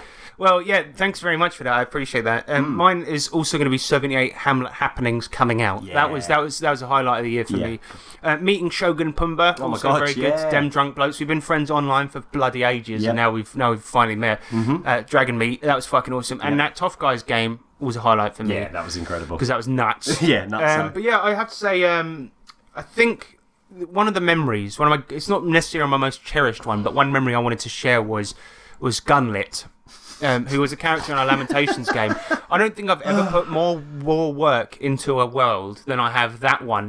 It was only ridiculous. To, only to be see it world. expertly dashed by a player snubbed. because like all these guys were getting invested in shit. They were like, okay, look, maybe we should do this with this guy because it might affect this and this way. And Ryan's character was just like, burn it down. Mm-hmm. I'm gonna burn it. So they entered they entered a fighting event in a dodgy pub, and as soon as he, s- he thought he was losing, he just burnt the pub down. Then they, There are they- two of the- two of our players in there. one one character, James's character, went to jail, and they went to the courtroom uh, when he was being tried to try and get him out. And Ryan was just like, "Are there any candles in here?" We were like, "Fucking shut up." oil. Yeah. Then they then they got exiled from the town, went to another town, and immediately Ryan's character got in a fight Mm-hmm. while he was there, and then they immediately got exiled again. They were like, right, y- you've only been here five minutes, and look what you've already Oh, done. Get idiots. out. Yeah, And so they ended up in the worst, scummiest town called Bogtown, that was in the Bogtown. middle of a bog. Yeah, we loved it. And it was all it sort of taught me a little bit about how, well when we play our APs for example we always do it so we make the world as we go along Yeah. Mm-hmm. because it's a it's a completely audio medium and that's how we're doing it in the D and D one because I was like I put all that prep in and it was for nothing No, I ain't thank doing you it very again. much Ryan Yeah, last one, right? Gunlit. yeah it wasn't for nothing it was it was still fun but was great. um, yeah yeah that was crazy that was one of my favourite memories but yeah Wicked. it's been a bloody good year eh? It's been a great year. One of the last ones is uh, wrapping up the Gen Lab campaign. Yeah, 'Cause oh, the thing mate. is, we played as uh, animal human hybrids in this giant lab. but, Like it's a post-apocalyptic type game, and um, during the latter half, which occurred at the beginning of this year, all our characters sort of come to terms with a lot of things, and we started bonding over drugs, and, and we played some of the most surreal sessions that we've ever played because Nick was trying to describe the experience of doing drugs together, and Yeah. us all connecting, Yeah. and we got to do flashbacks during the drug scenes, and everyone connected. They're and all could see them. interweaved. and they were all really emotional. And we started suddenly we were like, I really like these characters now. Yeah, Yeah. that was fun. That took us. Yeah, that didn't just bond our characters; it bonded our players. too. yeah, it was weird, good. man. It was good. All right, so let's get on with an outro, shall we? Oh. Bye. Okay, I want to say a big shout out to the new uh, patrons. There's Adrian Minter. right? Yeah, Ad- Adrian Minter. He's yeah. a good Ah, guy. Adrian. Adrian Minter. And Kelvin Willis, related to Bruce. But while we're here, um, we're not going to do any contact info this time. We're not going to say that if you want to donate on Patreon, go and search us up on Patreon. We're not going to say that. not gonna say that. Although I have subtly said it. but we're not even going to say go and buy 78 Hamlet Happenings Drive Through RPG right now. I don't want perfectly. Exactly. we are just going to say a big thanks to all the patrons and anyone that supported us in any way throughout this year. Or with any year. The following either a rap or just me talking over some music. I tried to record a, a rap earlier this week and it didn't go well. Oh. Okay. So, I've been Harrison Hunt, I've been Nick Lamley. And I've been James Clark. and remember that D20s are cool, but 20Ds, well, that's a good time. I'm a mud Santa, motherfucker! Roll them with a sling! Ho ho ho, bitch! That's not up in that sack, yeah? Your blood! That woman was a ho ho ho! Oh no no no! oh, good. That's Uh, bad. Why has it gone here again? So I did try to record a rap and it went terribly, so I'm just going to say a big thank you to all of our Patreon supporters, and they are as follows. Ryan Wahab, Conrad Erasmus Neubert, Zovia's RPG Maps, Adrian Minter, Kelvin Willis, Sean Richer, James Cleveland, Carson Carroll, Douglas Sondheim, Daniel Irwin, The Murder Hobo Show, Tim White, Owen Lean, Stumpy, James Bonnet, Sid the Squid, Johan Hagstead, Raymond Pompom, Daryl Cartier, The Wild Die Podcast, Stephen Van der Weyer, M. Woosley, Keith Nelson, Irina, Apollo, Mr. Stag, Todd Chambery, and Ariel Badger Release. And of course, the final three James Clark, Ryan Reeves, and Manuel Sams. You guys are what makes the show. You keep the show going, and you're now part of a crazy club of people that have been responsible for this, whatever this is. Thank you very much. Have a good Christmas. Love you.